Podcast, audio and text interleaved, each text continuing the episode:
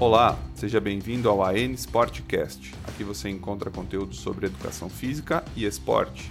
Na primeira temporada, dedicada aos nossos mestres, vamos conversar com professores que fazem a diferença no meio acadêmico, no esporte e na escola. Acompanhe nossos episódios através do Spotify AN Sportcast e nos siga no Instagram AN Esporte Competitivo e arroba.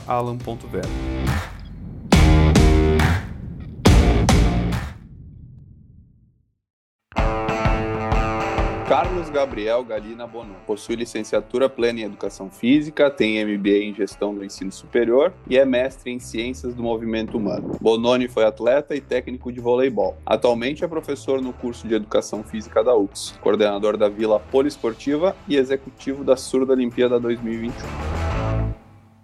Bononi, seja bem-vindo. É um prazer bater um papo contigo aqui no AN Sportcast. Olá, Alan, tudo bem? Prazer é meu ter sido convidado para bater esse papo contigo. Vamos lá, vamos ver o que, que eu posso contribuir aí. O que fez o Bononi escolher o voleibol quando adolescente? Olha, o voleibol meio que caiu de paraquedas na minha vida, né? Uh, como todo menino, muito cedo, eu queria ser jogador de futebol e cheguei a, a treinar um tempo no Caxias como goleiro, né? E, mas eu não queria ser goleiro, eu queria ser centroavante. E quis o destino que, em solicitando uh, ser centroavante para o meu técnico na época, né? Eu, evidentemente, nem começasse mais a fardar nos jogos, né, Alan? Porque não tinha o perfil para essa função. E acabei me afastando do futebol de forma meio automática, né? E nesse meio que... tempo eu tive dois professores que me incentivaram muito uh, no colégio, né? O professor Diógenes Fogaça, o Didi, e o Gilmar Docin, o Gil, que eram uh, pessoas ligadas ao voleibol na época e me incentivaram a já começar os treinamentos na escola, né? Então a minha chegada no vôlei foi através da escola. Você, que idade tu tinha nessa época? Já era alto? Como é que era? Eu tinha 13 para 14 anos, ali 13 anos foi quando eu comecei no colégio, né?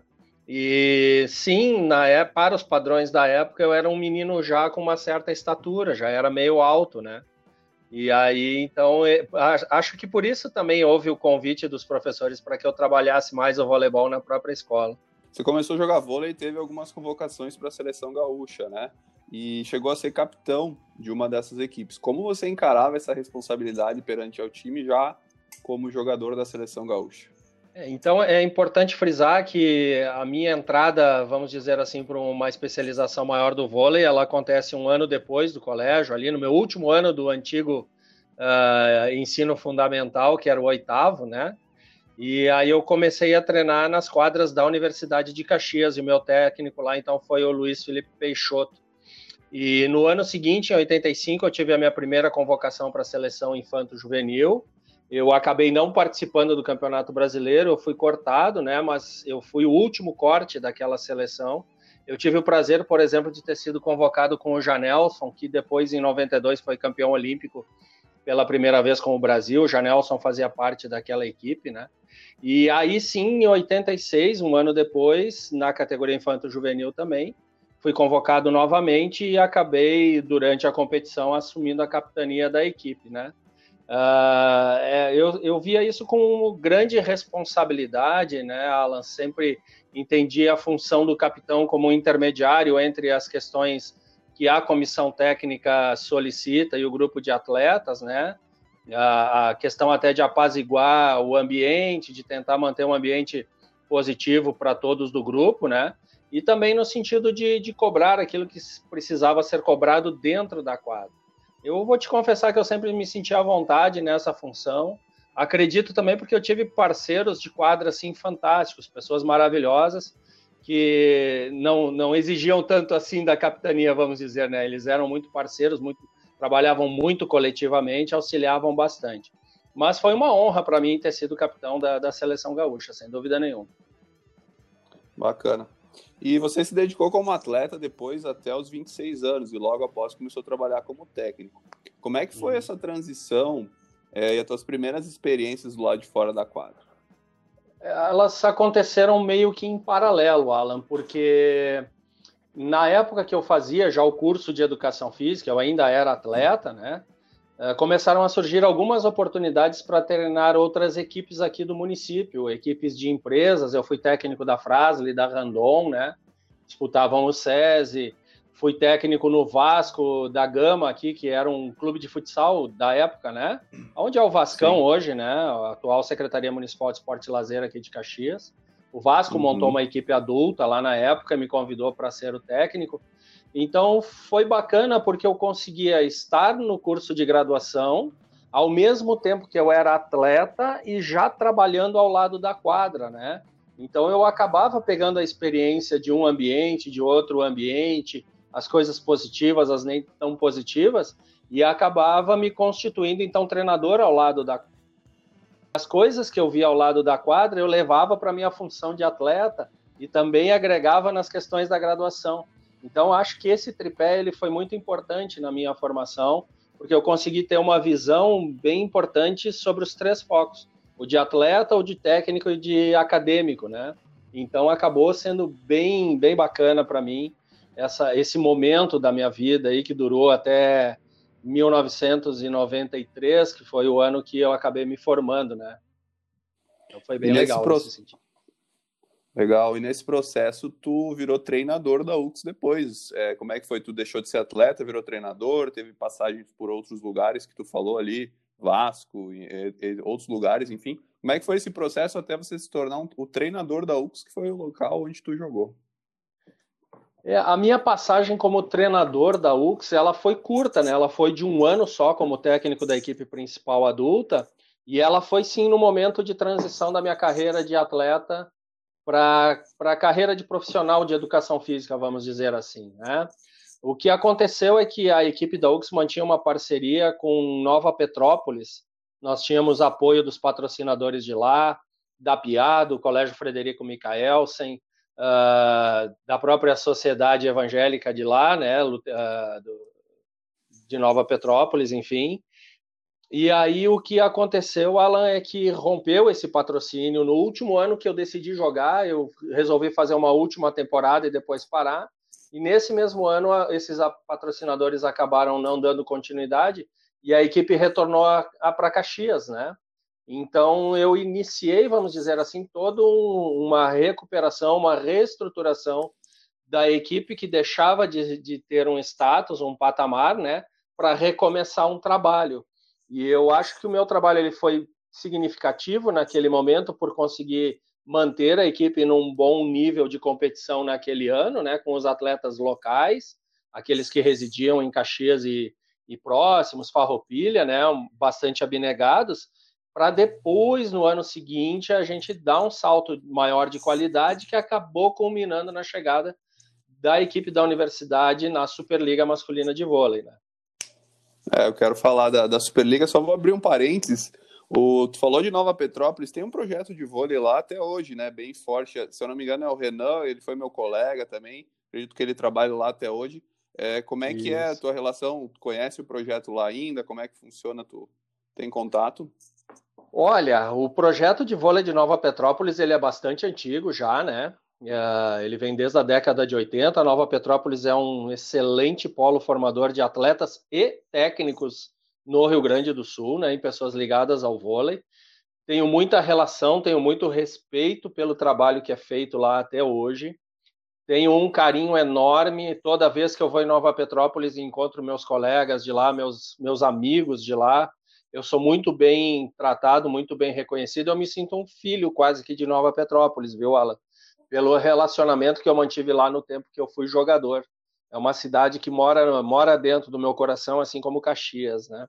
E sim, o Renan, ele é um, digamos assim, um dos netos desse projeto de vôlei, né? Ele uhum. começa lá atrás, inclusive com o pai do Renan sendo uma das primeiras pessoas a trabalhar o voleibol em Nova Petrópolis o seu Valmor, que é um profissional de educação física espetacular, uma pessoa magnífica, não é por isso, não, não é uh, de desconfiar que o Renan seja esse cara maravilhoso que a gente conhece, né?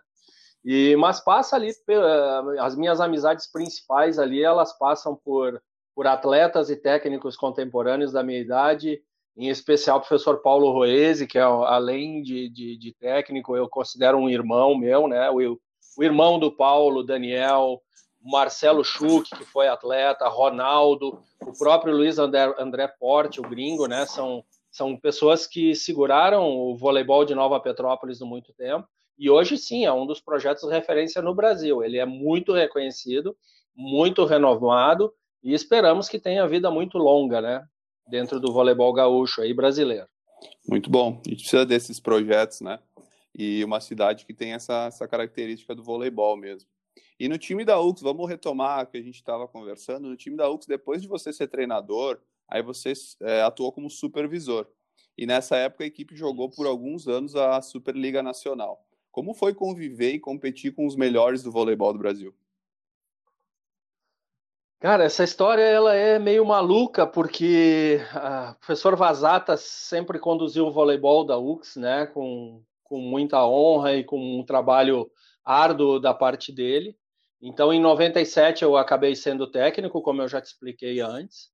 E em 98 surgiu a possibilidade de eu ingressar no mestrado que estava começando a acontecer, um interinstitucional entre a UX e a URGS.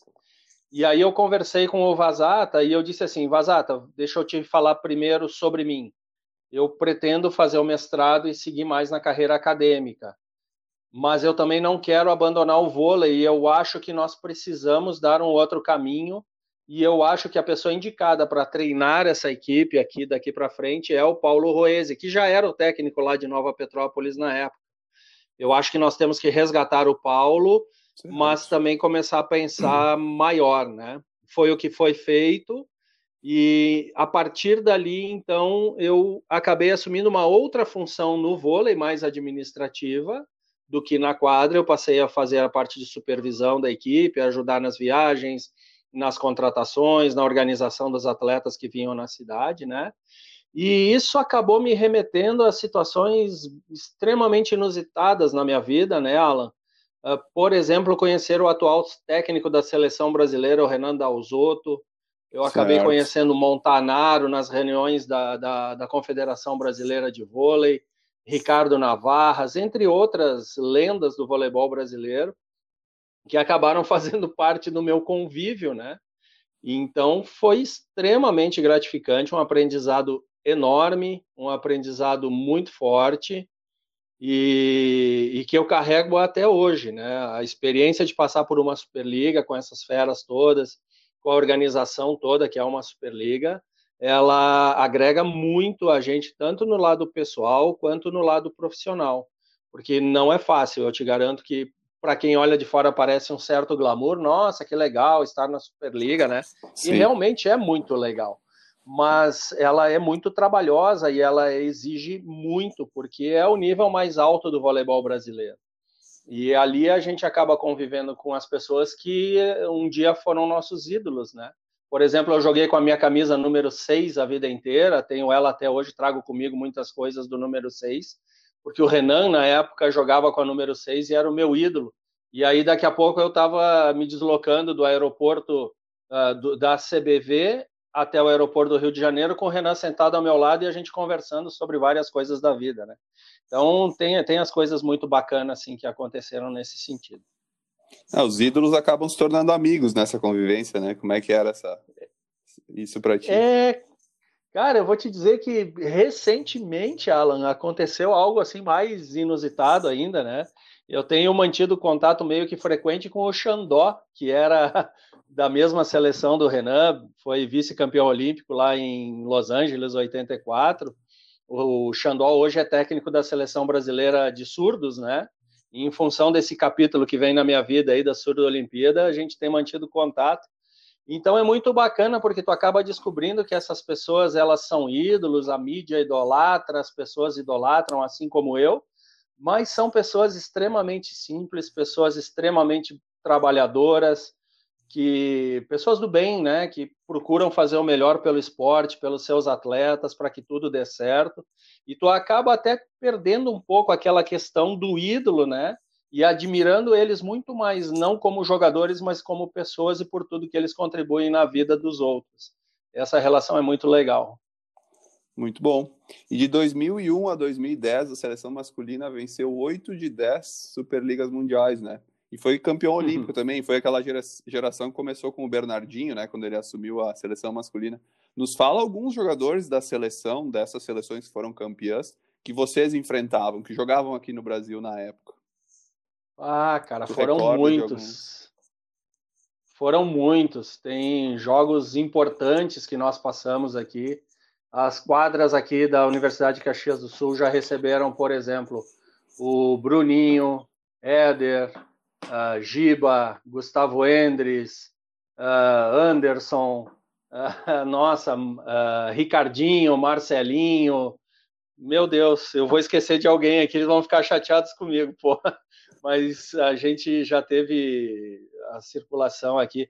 Uh, teve a circulação de, de, de, muitas estrelas do voleibol brasileiro, né? Que Rodrigão passou por aqui também, além da própria formação, né, Alan? Eu acho que isso é bem importante.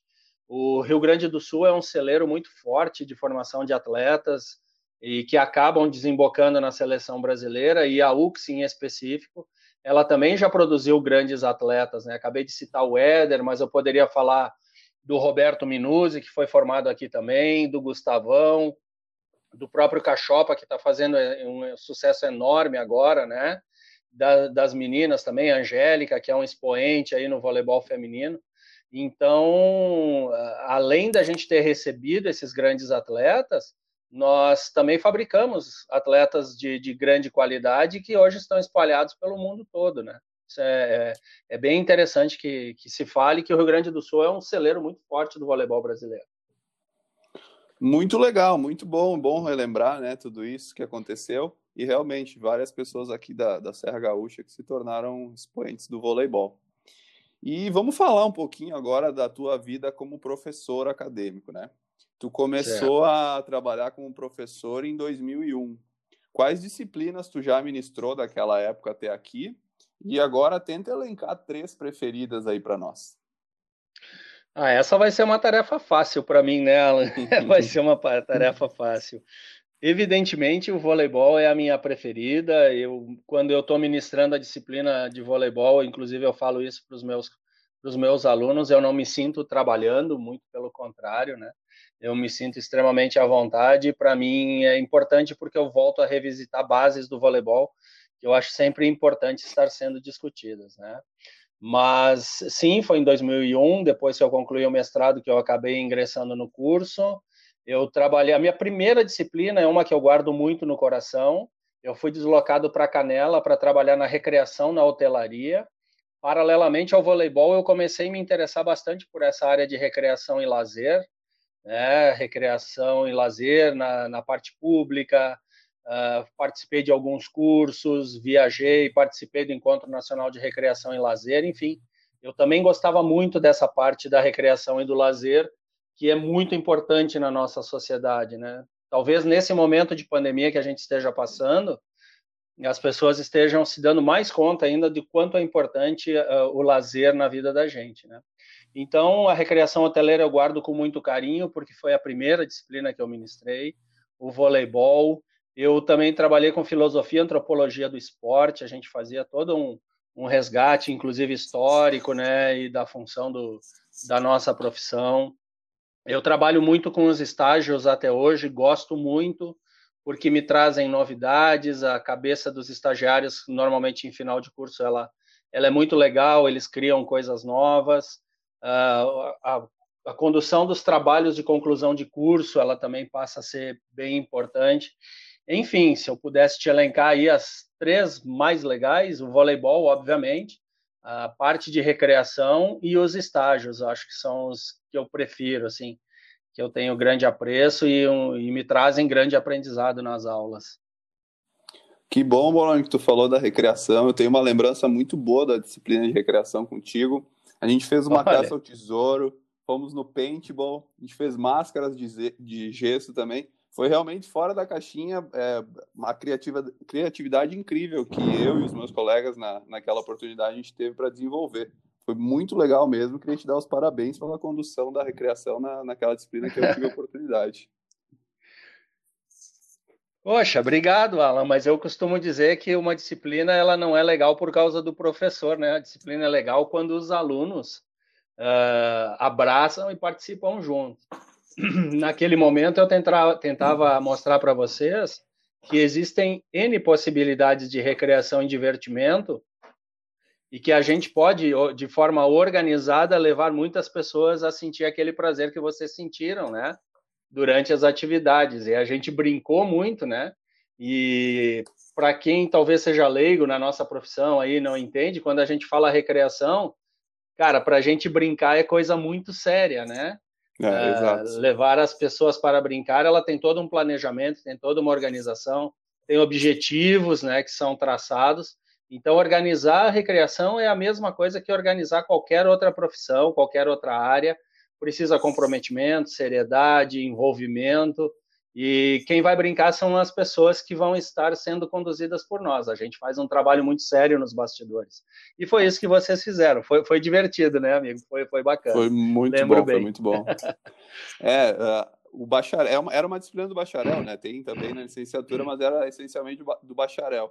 E eu acho que muitos que entram no bacharel entram com aquela ideia de esporte, academia, talvez é, alguns com uma cabeça quadrada ainda quando entram, né? A gente é adolescente ainda quando entra na faculdade.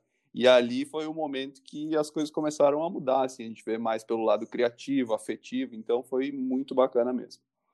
E nas disciplinas, no geral, o quanto o professor tem uma minuta para seguir e o quanto pode usar da própria criatividade e autonomia para contribuir com aquele conteúdo que está que tá sendo passado. Olha, é, é, é, muito importante que tu tenha tocado nesse assunto, porque o meu entendimento sobre as disciplinas, ele sempre foi no seguinte sentido. A disciplina de voleibol, por exemplo, ela não é uma disciplina do Bononi, né? Ela é uma disciplina do curso certo. de Educação Física da UX, do bacharelado ou da licenciatura, certo? Então, em cima daqueles documentos que, que regem a disciplina, a ementa, objetivos, conteúdos, metodologia, avaliação e a própria bibliografia, né? Em cima daquilo nós temos total liberdade de criar e de produzir o máximo possível. Mas eu vejo, Alan, que cada vez mais a, a parte mais importante em relação a, na, nessa relação professor-aluno-aprendizado é o professor dar espaço para que o aluno se envolva com esse aprendizado, né? Certo. Que o aluno produza, que o aluno coloque a mão na massa, assim como foi feito lá na disciplina de recreação com vocês. Eu dei as tarefas, distribuí vocês em grupos e disse: olha, esse grupo aqui tem que organizar uma ida nossa ao paintball. Se virem, eu estou aqui para ajudar o que vocês precisarem para se organizar. Lembra que era assim? Sim, então, sim. Eu, eu acho que essa forma de aprendizado ela é muito mais eficiente. Evidentemente, em disciplinas com algumas características, isso não se torna tão simples assim, né? O professor tem que instrumentalizar mais os alunos, tem que conduzir um pouco mais a aula, mas há de chegar um momento em que o aluno tem que andar com as suas próprias pernas, o estudante tem que começar a produzir, criar, desenvolver e, se possível, o quanto antes participar do mundo real da profissão, que é o que eu acho que faz grande diferença entre os acadêmicos que migram e seguem dentro da, da profissão e aqueles que migram para fora, que acabam não se consolidando. É a experiência já durante o curso de educação física. Né? Muito bom. Tu comentou do TCC e dos estágios é, que tu gosta muito e é mais para o final do curso, tem alunos mais maduros. Assim. Como é que tu vê o TCC e o estágio e já tratar com os alunos é, em que a produção deles é o conteúdo da aula, basicamente. Então, como é que é esse processo do TCC estágio no teu olhar como professor? Olha, primeiro que tem uma questão no TCC e no estágio que é importante, mas principalmente no TCC, que é a escolha do tema, né? Eu sempre oriento meus alunos a tentarem buscar algo que eles gostem para estudar, porque é mais fácil a gente estudar aquilo que gosta e escrever sobre aquilo que gosta, né? E nos estágios, essa condução, é, os alunos acabam optando pelos locais onde vão fazer ou pelas modalidades em que vão fazer o seu estágio, nem sempre ela é do agrado do aluno, porque ele vai muito pela questão do horário, de quando ele pode, o dia que pode, enfim, tem uma série de, de variáveis ali que acabam definindo, né? E aí eu costumo dizer para eles no estágio o seguinte, cara, uh, tu estar no estágio é tu estar trabalhando já. Tu tá te te mostrando como profissional. É possível que naquele campo de estágio, que é simples, que a princípio é só um estágio, tu consiga abrir portas para tua carreira, né? Tu consiga expandir o teu universo, as pessoas estão te enxergando. Então, se tu faz um bom trabalho no estágio, uh, tu vai ficar reconhecido. Se tu faz um trabalho ruim, numa hora aí que esse local do estágio precisar de ti, ele não vai te chamar, ele vai chamar quem se destacou, né? Então eu procuro pegar os alunos muito por esse lado do envolvimento, né? E tem uma outra questão que é muito importante que os estagiários entendam. O estagiário tem que entender que ele está lidando com um público real que tem objetivo, seja ele qual for, e que ele quer ser muito bem atendido. Então, tu, tu não tem a responsabilidade no estágio com o professor da disciplina. Talvez essa seja a menor de todas. Tu tem a responsabilidade com o campo de estágio que te acolheu e tu tem a responsabilidade com as pessoas que tu está atendendo.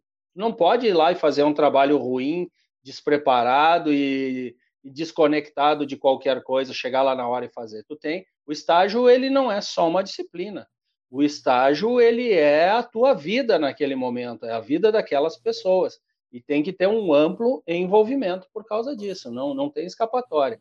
E o TCC é aquilo, eu tenho sido muito abençoado aí ultimamente com os alunos que eu tenho orientado nos TCCs, tem trazido temas, eles têm trazido temas assim fantásticos, tem, eu tenho tido muito aprendizado, eu acho que a disciplina que a gente mais atende é o TCC, aprende, né, enquanto professor, é o TCC, porque tu acaba lendo vários temas de várias coisas, de vários assuntos, vários autores, e a gente acaba aprendendo muito mais do que os próprios alunos enquanto professor. Essa é uma vantagem muito grande de estar trabalhando no TCC. É, a gente consegue enxergar muitos campos de atuação e ver o, que, os trabalhos que estão sendo desenvolvidos nessas áreas. Que legal, muito bom, professor. E entre as tuas funções que te, entre as funções que tem na UX, né? Uma delas também é ser coordenador da Vila Poliesportiva, né? Quais as tuas atribuições nessa função e como é que é essa mescla entre a coordenação da Vila Esportiva, a vida como professor acadêmico? Olha, é uma loucura. é, é, é difícil de organizar realmente a vida de uma forma mais, mais simples, né? Porque as demandas são muito grandes. A Vila Poliesportiva é muito grande. Te confesso que é uma grande paixão que eu tenho é estar atuando junto à Vila Poliesportiva, né? É a segunda vez que eu faço a gestão desse ambiente.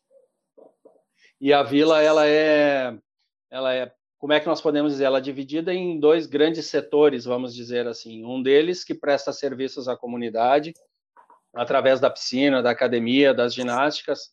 As pessoas contratam esse serviço e vão lá treinar, né?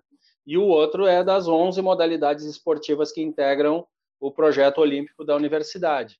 E nesse conjunto são aproximadamente 1.500 atletas lá no esporte, mais mil pessoas aproximadamente aqui nas atividades de serviços, né? E além disso, a Vila Poliesportiva atende o curso de educação física, atende ao CETEC, é, o curso de educação, a, a Vila Poliesportiva atende o curso de fisioterapia, ao UC Sênior, a eventos da instituição, a formaturas, então é muito grande e é muito dinâmico trabalhar na Vila Poliesportiva. Por isso que não tem muita folga. Mas eu vou te confessar, eu gosto muito desse dinamismo, eu gosto muito dessa coisa inconstante, dessa variabilidade de temas, sabe? Porque ela não te deixa ficar na zona de conforto em momento algum. Tá? Tem que estar sempre se modificando, sempre ajustando, sempre se preparando, né, psicológica, emocionalmente, uh, financeiramente, eu tenho responsabilidade sobre esse setor também, né? Então ela é de um aprendizado gigantesco, viu, Alan? Aprendizado gigantesco. Te relaciona também com muitas pessoas, muitas pessoas diferentes, de pensamentos diferentes, de correntes diferentes, e tem que fazer tudo funcionar. Mas é uma paixão, é, eu gosto muito do que eu faço ali. É uma responsabilidade bem grande, né? E quais esportes são desenvolvidos ali na Vila?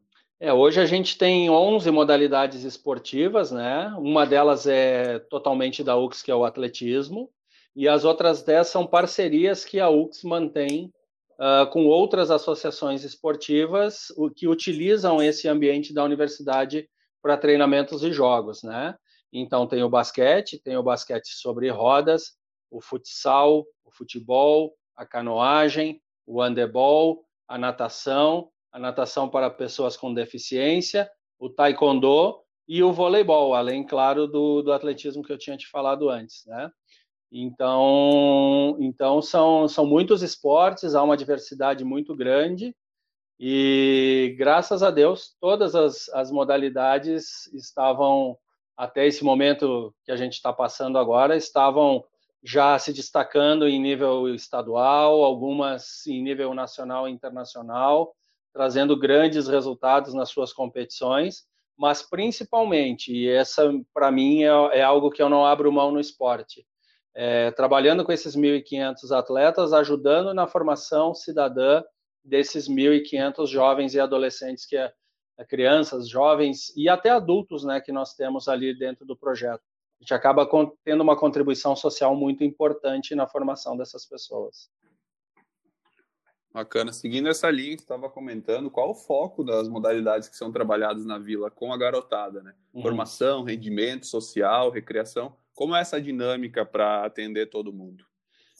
É, em linhas gerais, uh, todas as modalidades trabalham nessas vertentes todas, tá? Elas começam com o esporte mais certo. experimentação, de de uh, fazendo a criança se apaixonar por aquilo que ela quer praticar de uma forma mais lúdica, mais recreativa, né?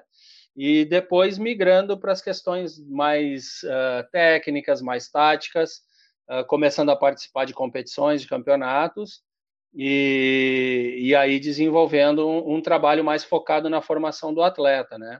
Mas dependendo da característica e do, de como funciona a modalidade já muda totalmente o foco. Então, por exemplo, nós temos dois projetos muito legais, que é o basquete sobre rodas e a natação para pessoas com deficiência, que eles já trabalham numa questão mais da inclusão, da socialização, até na, nesse projeto da Láqua, da natação, existe a equipe de competição, mas é a minoria das pessoas que participam. Eu acho que eles não chegam a 10 atletas, certo. no universo de quase 150 praticantes da natação, é uma natação mais terapêutica, mais da, da socialização, enfim, né?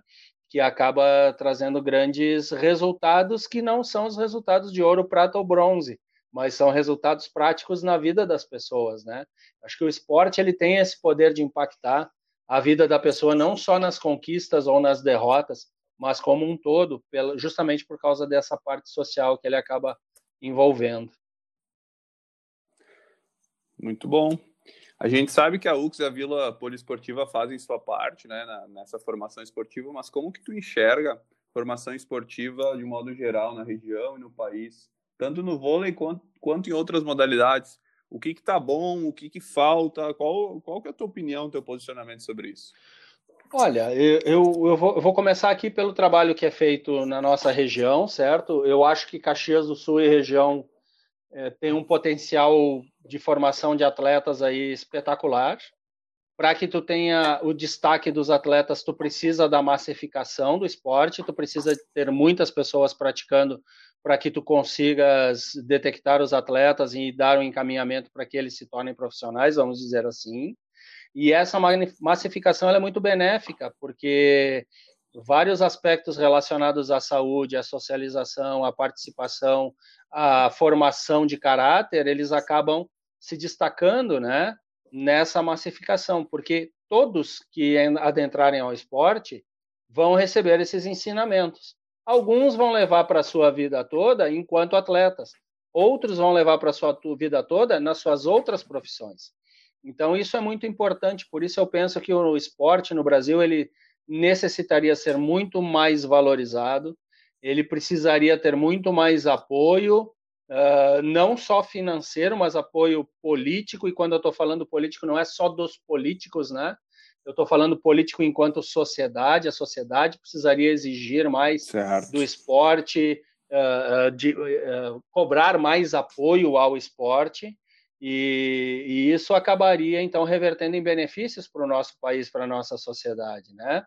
Uh, então eu acho que a gente tem um potencial maravilhoso enquanto região enquanto Estado, enquanto país. O esporte do brasileiro é diferente do resto do mundo, na minha opinião. O brasileiro tem aquele quê da criatividade, de fazer uma jogada, de fazer um lance diferente. Ele tem uma malemolência do corpo diferente, né? Em aula mesmo, Alan, normalmente eu costumo falar para os alunos o seguinte: vejam um jogador do leste europeu jogando voleibol e olhem um jogador brasileiro jogando voleibol. É muito diferente o gesto. O brasileiro tem um gesto mais solto, mais leve, mais suave, né? Ele parece que não é aprendido, já é nato do nosso povo a prática do esporte. O que a gente precisa, sim, é de maior apoio privado, público, uh, nosso mesmo, dos pais, das escolas, para que mais gente adentre o esporte. Os benefícios são para todos que adentram, não só para os que vão chegar no alto rendimento. É, nós que vivemos do esporte, a gente sabe da importância da vivência e desse legado esportivo né, que, que a prática nos deixa. É verdade. Bononi, chegando no final agora do nosso papo, tá? Agora eu quero saber de ti respostas rapidinhas vai ter que abrir teu coração aí, tá preparado? Vamos lá, bora! então tá, vão ser sete perguntinhas, tá. tá? Resposta mais curtinha agora, vamos lá. Um, um ídolo no esporte. Renan Dalzotto. Muito bem. Um ídolo na vida. Meu pai. Uma inspiração que você tenha convivido no esporte. Paulo Gustavo o treinador de Nova Petrópolis. Esporte ou mundo acadêmico? Rapaz, e agora? Mundo acadêmico, porque nele também está inserido o esporte. O que tu fez para o esporte, tu já fez para o esporte, que te deixa orgulhoso? Cara, eu dediquei minha vida inteira. Eu acho que tá de bom tamanho. A dedicação diária. E o que tu faz atualmente no esporte ou na educação física, né, como professor, que te deixa orgulhoso? Quando eu tenho a possibilidade de orientar, de sentar com os mais jovens, com aqueles que estão começando a profissão e apresentar alguma novidade ou ajudar a descobrir algum caminho. Isso me deixa muito feliz. O que tu sonha em fazer profissionalmente que ainda não fez, Bononi? Eu acho que um sonho que eu tinha, ele está se concretizando de alguma forma, que é a chegada da Surdo Olimpíada de 2021, que eu estou conseguindo trabalhar como executivo e ajudando a construir esse cenário. Eu sempre tive o sonho de estar numa Olimpíada. E, na verdade, a Olimpíada que vai estar aqui, eu vou estar altamente inserido uh, na gestão, que é uma outra paixão que eu sempre tive.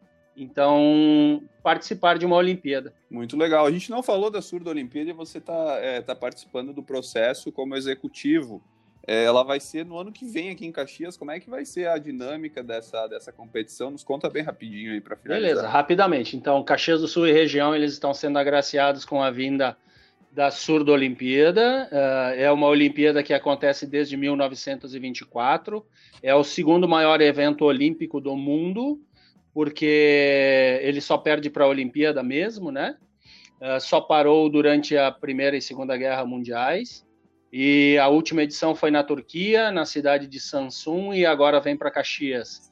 São 21 modalidades, aproximadamente 4 mil atletas e 100 países que estarão aqui na nossa região entre o no mês de dezembro de 2021, do dia 5 ao dia 21 mais ou menos, né, vai vai acontecer a Surdo Olimpíada.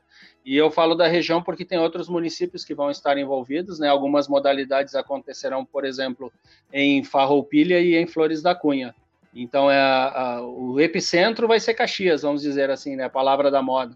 Então, Caxias vai ter a maior parte dos jogos, mas Farroupilha e Flores da Cunha também vão estar envolvidos nesse processo. Legal, Cal mexendo com toda a região, né? Muito vai, bom. vai mexer. Para finalizar, queria que tu deixasse um recado final.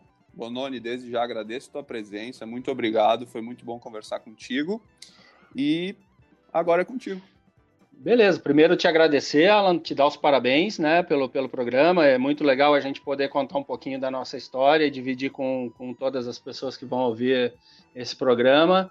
E um recado final, cara, é, é, é bem simples, assim, Alan. Eu, eu, vejo que cada dia que passa, quanto mais eu vou aprendendo coisas e vou me metendo em outras coisas, tipo isso de fazer a Surdo Olimpíada, é, eu vou aprendendo mais. Então, o meu recado é: quanto mais você puder se envolver com coisas, se envolva, mas se envolva mesmo, com paixão, com entrega, com força, né? porque isso acaba agregando muito na formação da gente. Então, uh, quando a gente acha que sabe alguma coisa, na verdade, tu acaba descobrindo que sabe muito pouco e que tem muita gente que sabe muito mais, e é com essas pessoas que eu quero estar sempre. É, convivendo com as pessoas que sabem mais, para que eu possa cada dia ter mais aprendizado, mais aprendizado, mais aprendizado, tanto no âmbito pessoal quanto no âmbito profissional. Show de bola, grande abraço, professor. E até Outro, logo. Alan, grande abraço, obrigado mais uma vez. Valeu. Fechou.